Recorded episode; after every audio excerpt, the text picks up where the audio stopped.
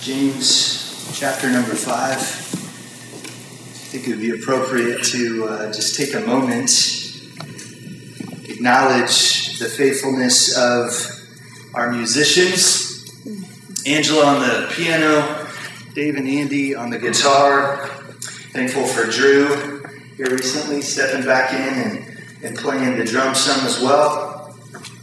The talent the Lord has brought our way and how beautifully uh, that that worship service was played this this evening, and uh, thankful uh, for godly exhortation. Thankful for a body, a church that uh, is is constantly looking at the Word of God and and uh, seeing areas of opportunity that we can potentially be more biblical in in our expression of worship to the Lord. And Dave and Pam, I thank you for that word of, of encouragement and we, we pause for a moment and say, hey, you know what? Psalms probably aren't 100% completely empty from our worship and admonishing each other in psalms, hymns, and spiritual songs, but we certainly felt like, hey, you know what? We could probably do that a bit more uh, once, once we got to thinking about it. So thankful for, for Dave and Andy diving right into that exhortation and uh, providing us a great opportunity to worship the Lord through his word and through the Psalms. And so I pray that your heart was, was encouraged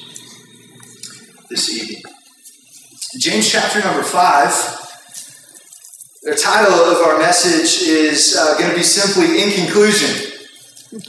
Uh, we're wrapping up this, this study in the book of James. James chapter number 5. We're going to finish these last five verses this evening by God's grace. And uh, we are going to be looking again at this topic of prayer. Last week we, we looked at the reflex of prayer and, in all of life's circumstances, whether we uh, are, are, struggling, whether we're happy, uh, whether we're joyful, cheerful, whether we're sick, whether we're in good health or not, we are to praise the Lord. We are to go to the Lord in prayer. We are to uh, develop this reflex of prayer as uh, His children. As followers of Christ, as disciples of Christ, we should constantly be in a spirit of prayer, to pray without ceasing. And so we're going to continue that thought. And I think you would agree as we finish out this, this letter from James that it's, it's very clear in these final verses that James believes that God's people should be known as a people of prayer. God's people should be known as a people of prayer. So, as I repeated that statement one more time, I hope that it maybe sunk in a bit. Did you think about that? Did you think about yourself, your relationship with the Lord, your testimony and reputation in uh, your workplace, in your neighborhood, within the church? I wonder, are you individually known as a believer? That prays. Corporately, as a body of Christ, are we a church that is known as a church that prays? Of all the things that the church could be known for, of all the things that the church is known for in our American culture, is it is it prayer?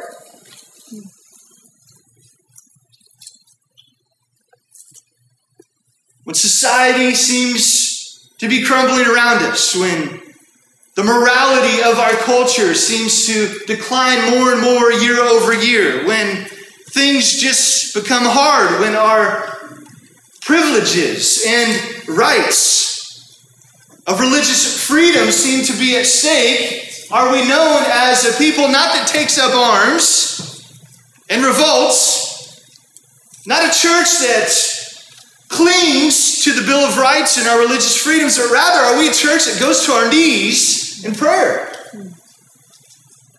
Because it's in our reflex, in our reaction to the circumstances of life, that reveals what we are truly trusting in. Are we trusting in our American societal structure as a, a democracy? Are we trusting in what we think is, is right in our own understanding? Are we trusting in the God of the Bible? And we demonstrate through that reflex of prayer. prayer should be the common denominator for every Christian in every time, in every generation. Prayer should be the reflex of follower of Christ. So, the big idea that we're going to look at this evening is this God has and will continue to work mightily through the faithful prayers of his people. Thus, prayer should be a defining and grace enabled discipline of those that follow Christ. One more time God has and will continue to work mightily through the faithful prayers of his people. Do you believe that? Amen. Thus, prayer should be a defining and grace enabled discipline of those that follow Christ. We're going to look at just three aspects or benefits of, of prayer this evening in these final five verses. First point this evening is this a prayer offered in faith maximizes the glory of God in this world. A prayer of faith maximizes the glory of God in this world. So, as we established last week, verse number 15 should be viewed rightly as a what? A principle and not a, a promise. We talked about the differences between a principle and a promise. I'm not going to regurgitate that from, from last week, but we know that verse number 15 should be viewed rightly in terms of a, of a biblical principle. If the elders are called, they anoint with oil, they pray over the sick individual, we know that this person will not be physically healed every single time. Thus, we can't read this verse as a promise, but rather it should be viewed in terms of a principle. This is good and right and biblical behavior for the sick person to engage in. Call for the elders. What is good and right and biblical behavior for the elders to do when they arrive at the bedside of a sick individual? They should what? Pray. That is the imperative of the text. These are good things that God honors and glorifies Him in the midst of difficult circumstances.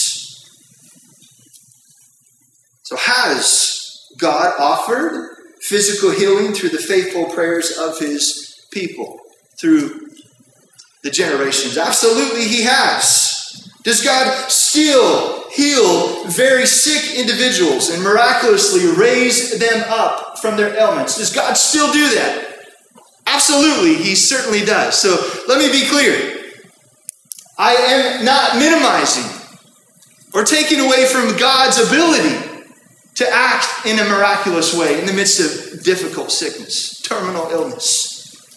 When all seems to be failing, when there's no other answer, when there's no other treatment, when there's no other pill or any other plan that modern medicine can offer, God has met individuals at that moment.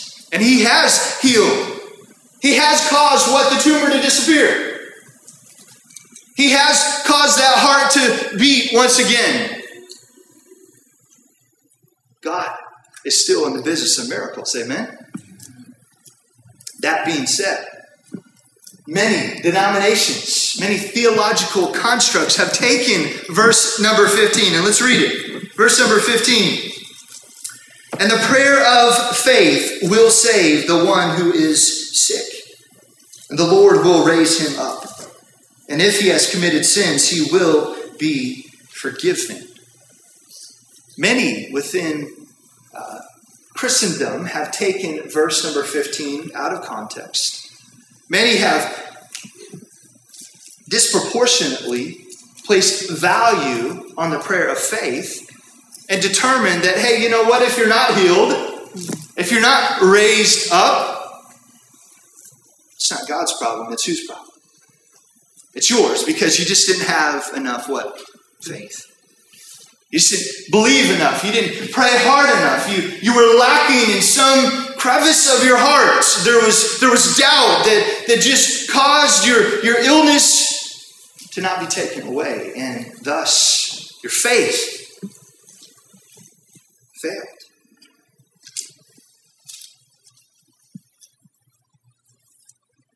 God uses miracles, certainly to maximize his glory in this world. God is the God of the supernatural.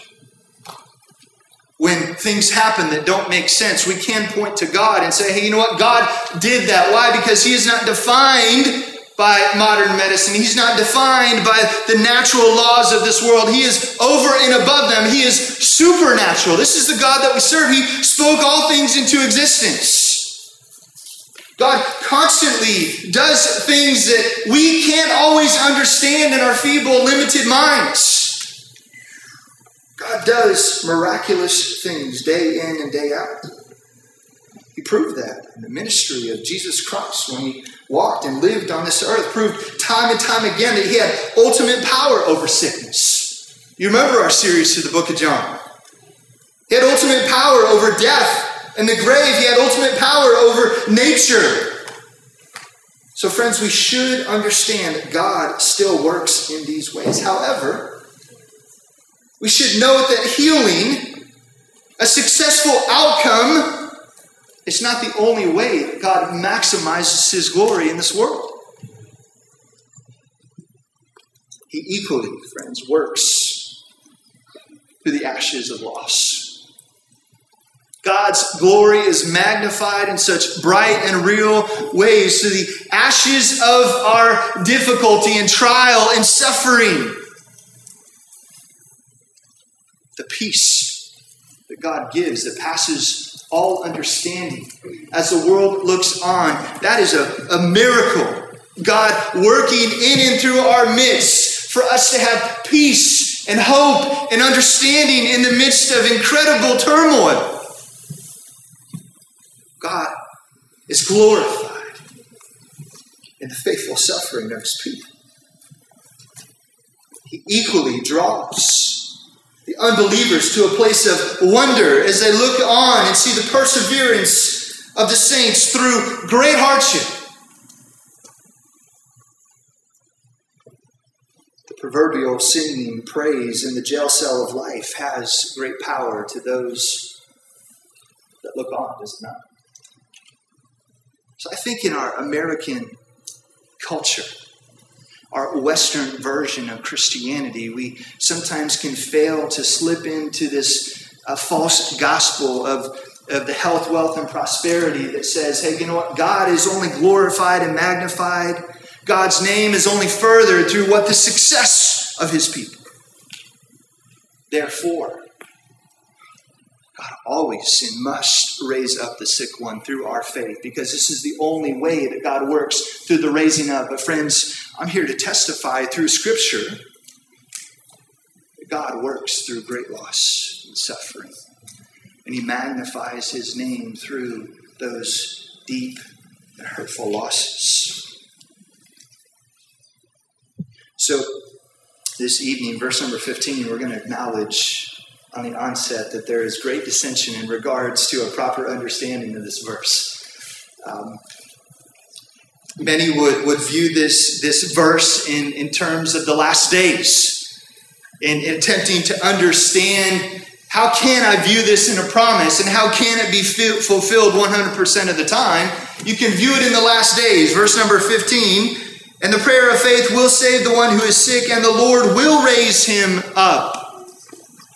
When will the Lord raise him up 100% of the time? When he comes back, right? And, and the trump of God sounds, and all of us will be caught up together with him in the air. This is the rapture of the church.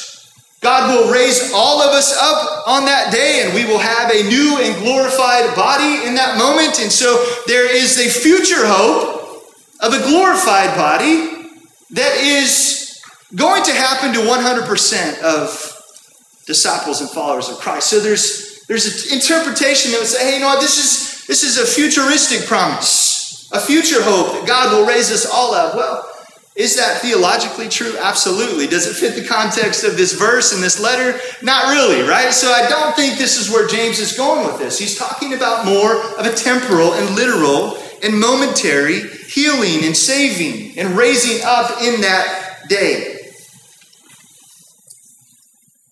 so not only is there uh, that view of, of the end times. But there's also a view that would say, hey, there's a, a special dispensation of, of prayer where, where God views this prayer of faith as especially effective for healing and is then provided to this sick individual.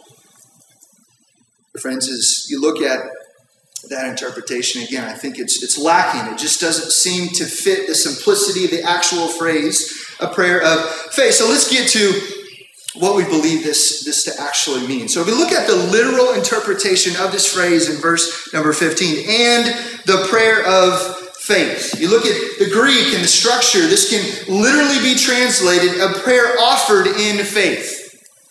A prayer offered in faith. I think this is particularly helpful in our understanding of verse number 15, and I believe it fits well in this direct context of the letter. Do you remember back in chapter number 1? Turn with me there to verse number 5. James chapter 1, verse number 5. What did James say? If any of you lacks wisdom, let him ask God who gives generously to all without reproach, and it will be given him. Verse number six, but let him ask in what? Faith.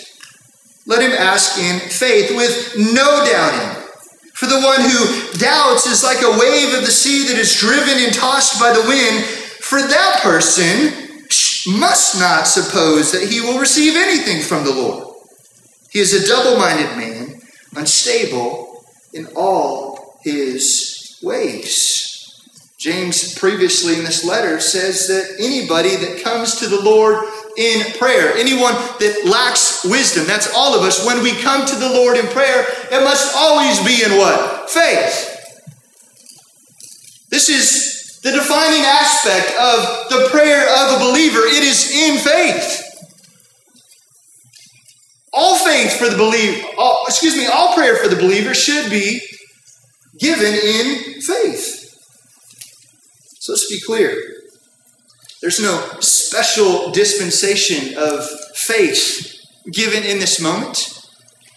There's no mystical conjuring up of this next level faith in prayer. This prayer of faith, a prayer offered in faith, is simply how all prayer should be as it comes to the Lord from the believer.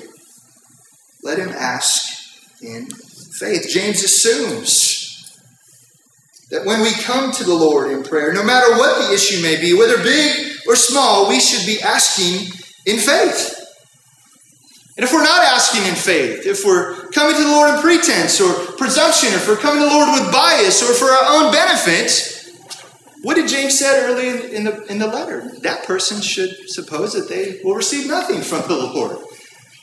So certainly they won't receive healing. Certainly they, this sick individual won't be risen up if it's self serving. And so this prayer is in faith. All prayer should be offered in prayer. That's exactly what prayer is, is it not? An expression of faith.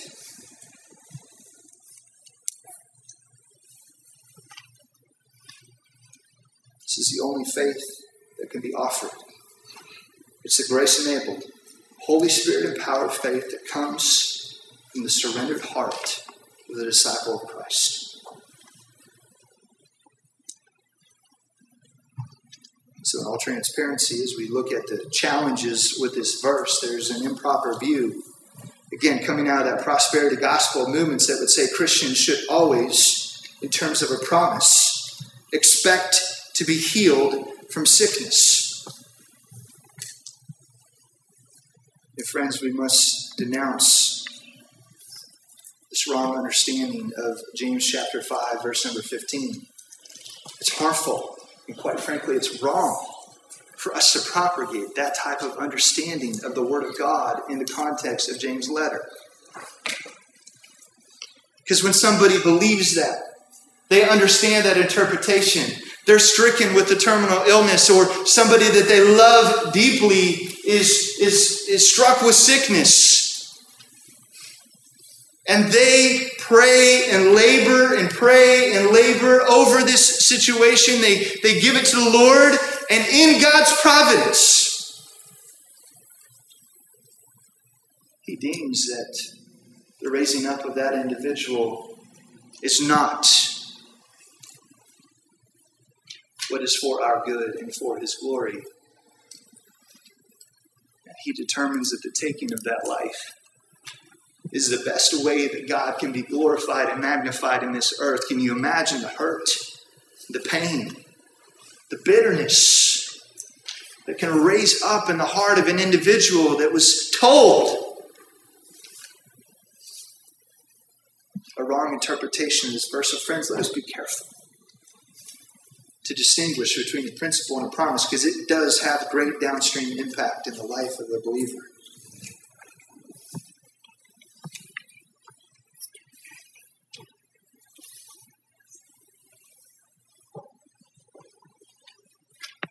The failure of this view is that it is rooted in whom? It's rooted in man.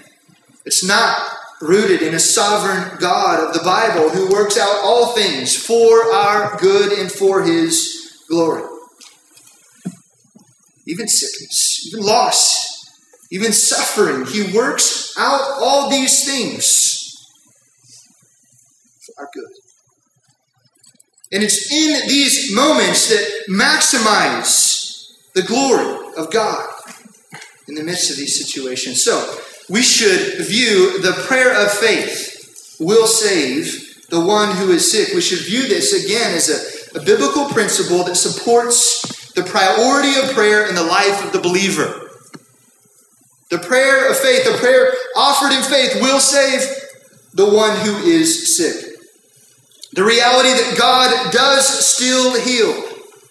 But regardless of physical healing this side of eternity, we certainly have a sure promise not a principle, a promise of eternal life for all those that place their faith in the finished work of Jesus on the cross.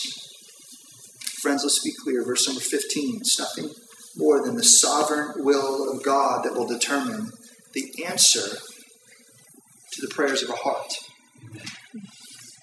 No matter the outcome, no matter what our desire and our understanding, no matter what our hope might be this side of eternity, it is the sovereign God of the Bible that will determine the answer to all of our prayers. And friends, let us rest and believe that whatever those answers are, it is, it is best.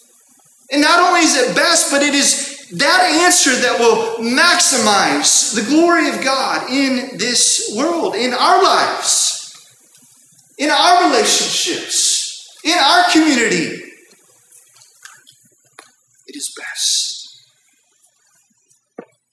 So James wraps up verse number 15 with uh, one more fun theological phrase. He says this at the end of verse 15 and if he has committed sins, he will be forgiven. If he has committed sins, he will be forgiven. I don't know why um, Andy didn't take this passage. It would have been better, I'm sure. But uh, this has been this has been fun to study, friends. these phrases have meaning; they have truth, and uh, we, we must seek to understand them. So James wraps up uh, this this final phrase, and if he has committed sins, he will be forgiven. It's it's in this verse that we're reminded that in some cases, Scripture does indicate that some, not all, sickness and even death can come as a result of sin. Turn over to 1 Corinthians chapter number 11. 1 Corinthians chapter number 11. This obviously is Paul writing to the church at Corinth. He's teaching on the Lord's Supper. They've been abusing this, they have been not adhering to the, the Lord's Supper and this time of communion rightly. So he's taken a moment in this letter to lean in and give them some teaching here, right? So, verse number 28 of chapter number 11, 1 Corinthians, Paul says, Let a person examine himself then, and so eat of the bread and drink of the cup. For anyone who eats and drinks without discerning the body eats and drinks judgment on himself. This is what Paul says. That is why many of you are weak and ill, and some have died.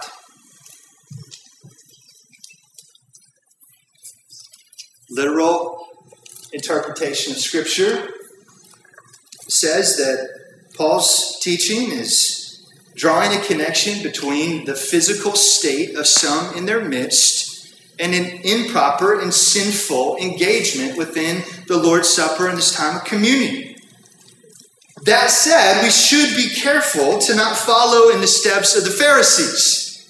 You remember how they viewed all sickness, all difficulty in one's life was a result of unconfessed sin. So we have a challenge here, right? We have a balance that by God's grace we should arrive at in our understanding of this phrase. And if he has committed sins, he will be forgiven. Most sickness that we see and observe in our midst, in our society, should simply be viewed in light of us all living in a broken world. That said, how did the world become broken? Sin. That great rebellion in, in the Garden of, Garden of Eden. Adam and Eve broke the command of the Lord, thus there was a curse. There were consequences as a result of not obeying God's law. And there was a real, tangible, and physical implication of that rebellion. In that sense, we could tie all death and all sickness back to sin, mankind's rebellion against God. But every ailment that you have, every terminal diagnosis that comes, is not a result of unconfessed sin, some rebellion against God. We live in a broken world, and there will be trials and difficulty and suffering, and that will involve what? Under the sovereignty of God, it will involve sickness. There have been many, many faithful saints who love the Lord and from our understanding would, would be living a righteous and holy life. But yet, they have become very, very sick. This is not a result of their sin, but rather the broken world that we live in. So, this sick individual, when the elders come, anoint with oil, they pray over them. And when there is a prayer of faith offered, and God does raise them up, if sins have been committed, they will be forgiven. God offers forgiveness of sins, let us be clear, for all at any time in any place. If we simply do what? First John, confess our sins. He is faithful and just to forgive us and to cleanse us from all unrighteousness. So, whether we're sick or not, God calls us to be in a right relationship with the Lord, to confess our sin, and to receive His forgiveness. This brings us to our second point this evening. A prayer of confession should be normal in the context of the church. A prayer of confession should be normal in the context of the church. Let's look at verse number 16. Therefore, so Paul is summarizing now, he's wrapping up his, his teaching on prayer. And he says in verse 16, Therefore, confess your sins. To whom? In this case, not to the Lord, but to one another. And pray for one another that you may be healed. So we see in verse number 16 a model of interaction and engagement that should be viewed as a normative activity among believers. So I want to hit kind of a strategic TO and talk about verse number 16 because I think it's important. Confession, not just to the Lord vertically, but confession to one another horizontally, specifically in the context of the local church, it should be a normal activity. So I want you, to just think about the last time when you got together with somebody from the church, maybe shared a meal, coffee, got together for Bible study, just stopped in over at your house, that you took the time to say, hey, Dave, I need to confess to you that I'm struggling in this area. Can We pray together about that right now.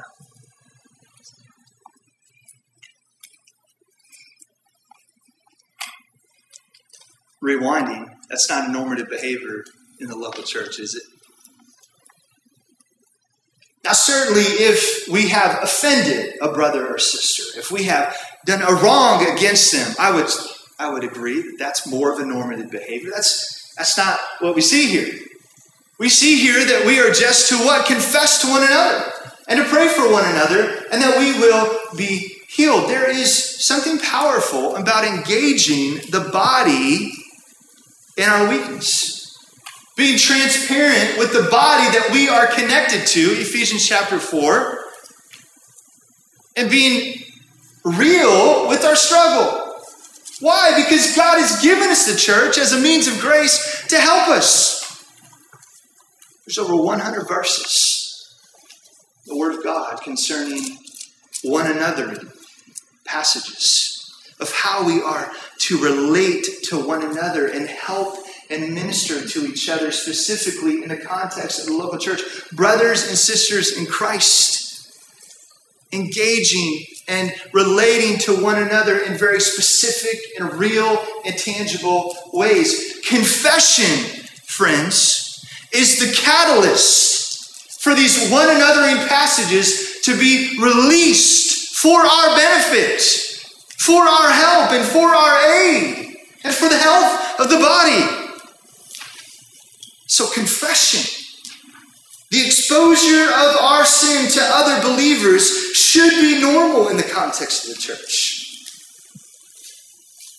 And this, this activity, this confessing to one another, this is the primary means that we can live out these one anothering passages in Scripture.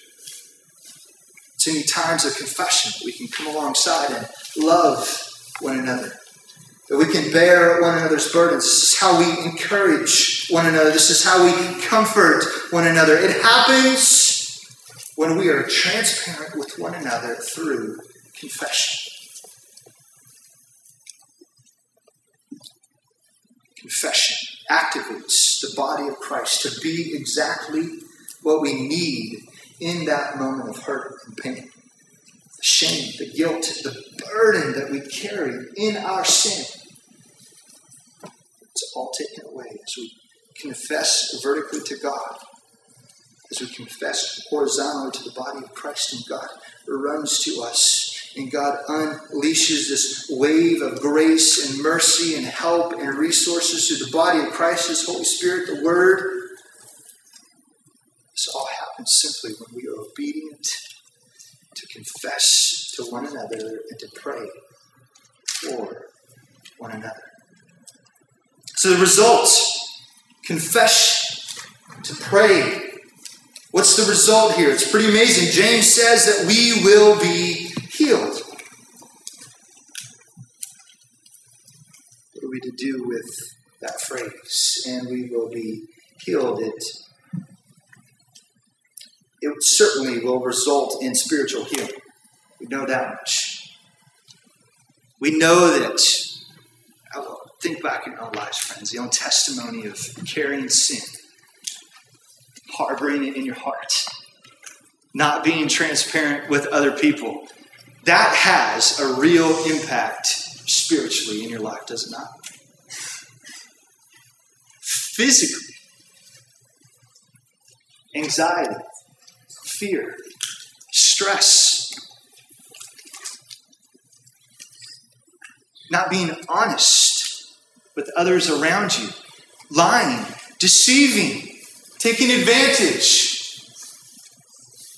Do not those things have a physical impact physiologically on our mind and our lives?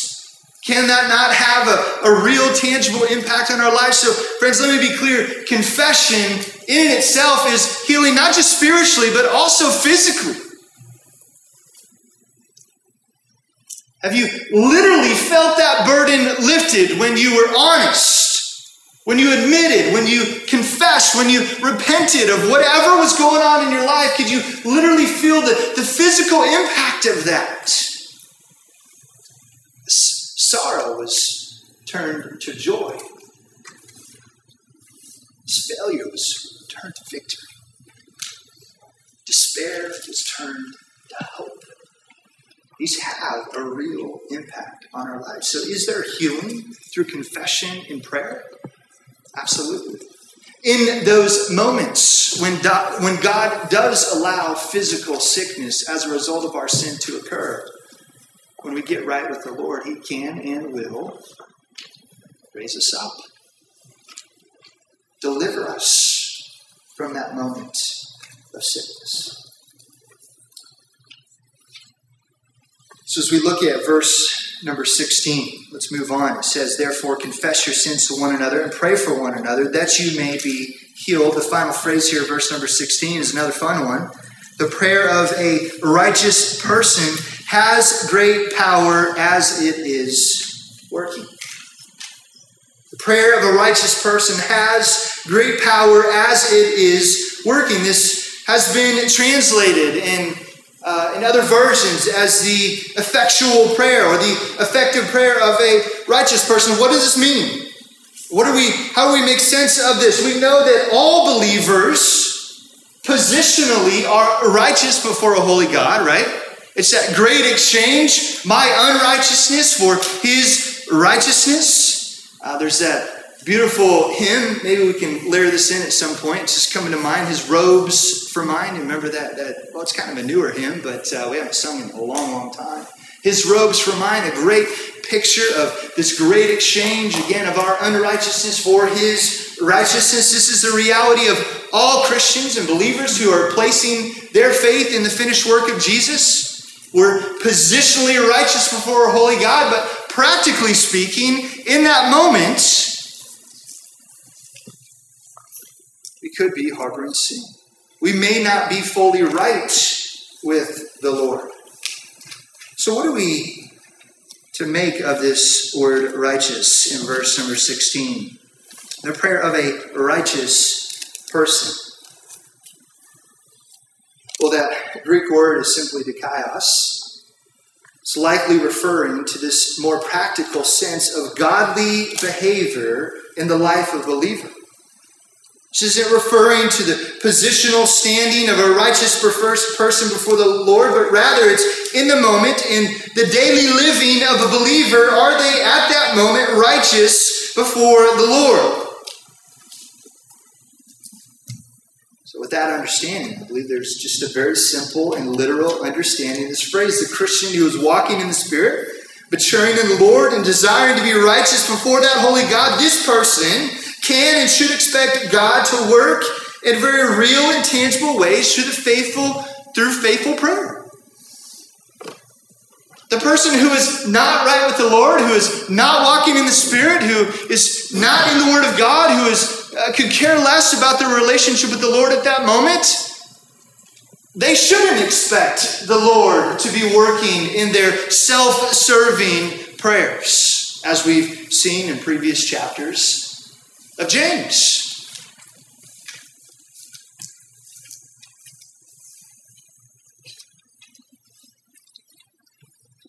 So, James then, in verse number 17, transitions. He gives us an example in Scripture where God did an amazing miracle through the prayer of Elijah. God's name, reputation were on the line, and a godly man stood up in prayer. And what did God do? He showed up and he worked. He answered this prayer. He performed a miracle through the prayer of Elijah.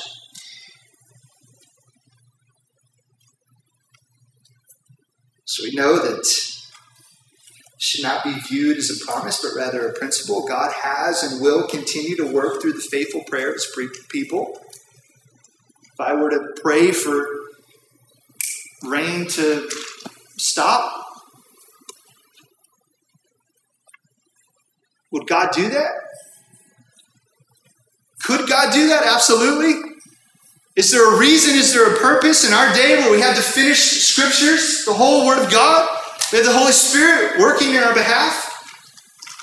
Does God work in that way now? He absolutely could. He absolutely has performed miracles in that way. But, friends, I just want us to understand and temper our expectations of scriptures like this. This isn't a promise. This is an example in Scripture where God showed up, He worked a miracle.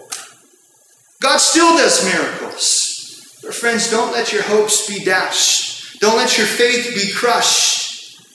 If God doesn't show up when you proverbially ask the Lord to stop the rain, because in His perfect wisdom, rain falling may be exactly what needs to happen in that moment. Are we rightly reading and understanding the Word of God? Are we rightly looking at Scriptures through the context of a sovereign and holy God? Are we understanding principles versus promises? Friends, this will help us understand the Word of God in a more real and tangible way. This brings us to our third and final point quickly. A faithful prayer, excuse me, a faithful prayer life will cause us to reach out to the straying Christian. A faithful prayer life will cause us to reach out to the straying Christian. But there's something about prayer that causes ourselves and our own desires to simply just fade away.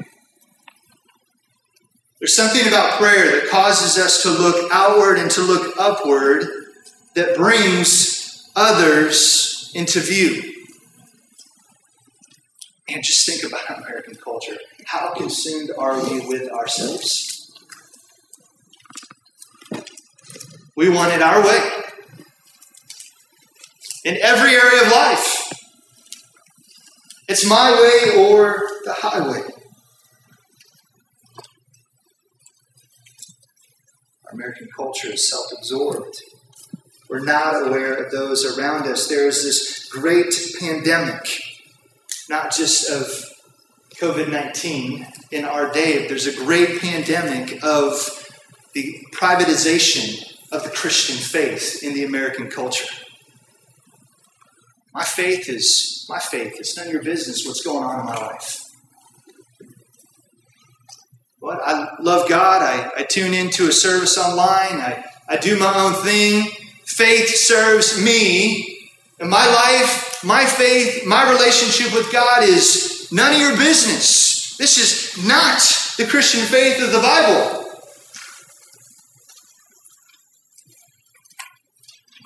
James 5 16 would have something to say about that. Confess to one another, pray for one another. There is to be an openness, a transparency, an honesty. It's where we're at in prayer. The very act of prayer allows us to move out of this self absorbed state and to be fully aware of those around us. This reflex of prayer, confession, engagement with others in the context of the local church, it will cause us to remember those that have strayed, those that have fallen away. Do you remember the context of this letter? All the way at the beginning, James is writing to the persecuted church that has been scattered, the dispersion. You remember his opening verse, written to the 12 tribes? They've been scattered. Many who James is writing to would have struggled to see God's plan and purpose in the midst of suffering. It would have doubted that this trial was really worth it, that Jesus Christ really was the Messiah, or we wouldn't be experiencing this hurt and this pain and this struggle and this difficulty. Many would have grown bitter as a result of the unethical business dealings of the wealthy ruling class of the day. Do you remember what we have studied in the book of James? Many would have doubted as their unmet expectations through prayer went unmet. Many, as a result, would have strayed from the faith. So, faithful prayer will cause us to reach out to those that are struggling. Can you think about the moments and the seasons that you've spent in prayer? Does not God bring others to your mind?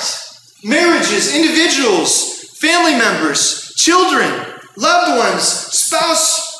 God brings others to mind when we pray. So, God, through James, reminds us of his grace. Verse 19 My brothers, if anyone among you wanders from the truth, someone brings him back. Let him know that whoever brings back a sinner from his wandering will save his soul from death and will cover a multitude of sins. So God, through James, does remind us of his grace. We're never too far gone for his mercy to meet us where we are at, and he uses God's people to meet us there. So, friends, James' final remarks as he would be well aware of the strain and the wandering and the falling away of believers under this great season of persecution, this scattering, this dispersion. He calls believers to run after those that are straying. He calls believers to be mindful of those that are falling away. It's the responsibility of the church to remember and to seek them out, to point them back to the truth that they have wandered from. And by God's grace, He uses us, fellow brothers and sisters, to bring them back to the fold. This is, this is beautiful. God chooses to use us, you and me, every single one of us, to seek out our brothers and sisters that we know that are wandering from the truth. To be aware and be mindful and to proactively run after them.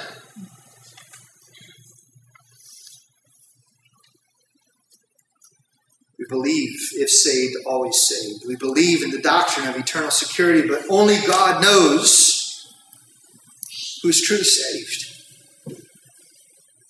If we see someone who has been among us falling away from the truth, we should warn, we should run to their aid, we should speak the truth in love, we should pray, as James has admonished us here in this chapter. And by God's grace, we will see some come to a saving knowledge of God's truth, and thus they will experience His eternal life and they will not experience death. There is therefore now no condemnation for those who are in Christ. Amen?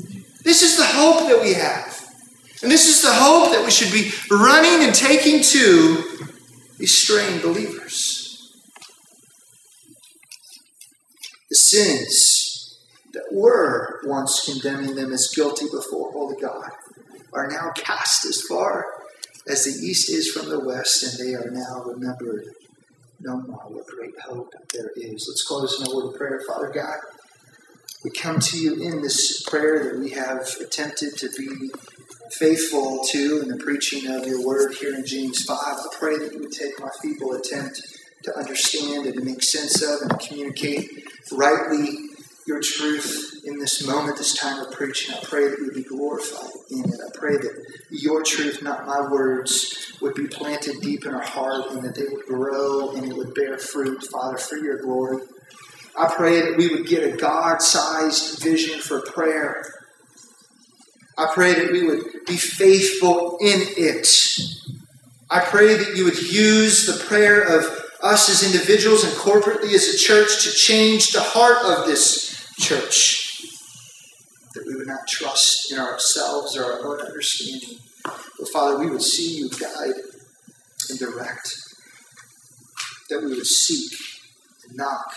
That we would pursue you, Father, through faithful prayer. Thank you for the hope that we have here in Scripture. I pray that we would walk in that hope, walk in that truth.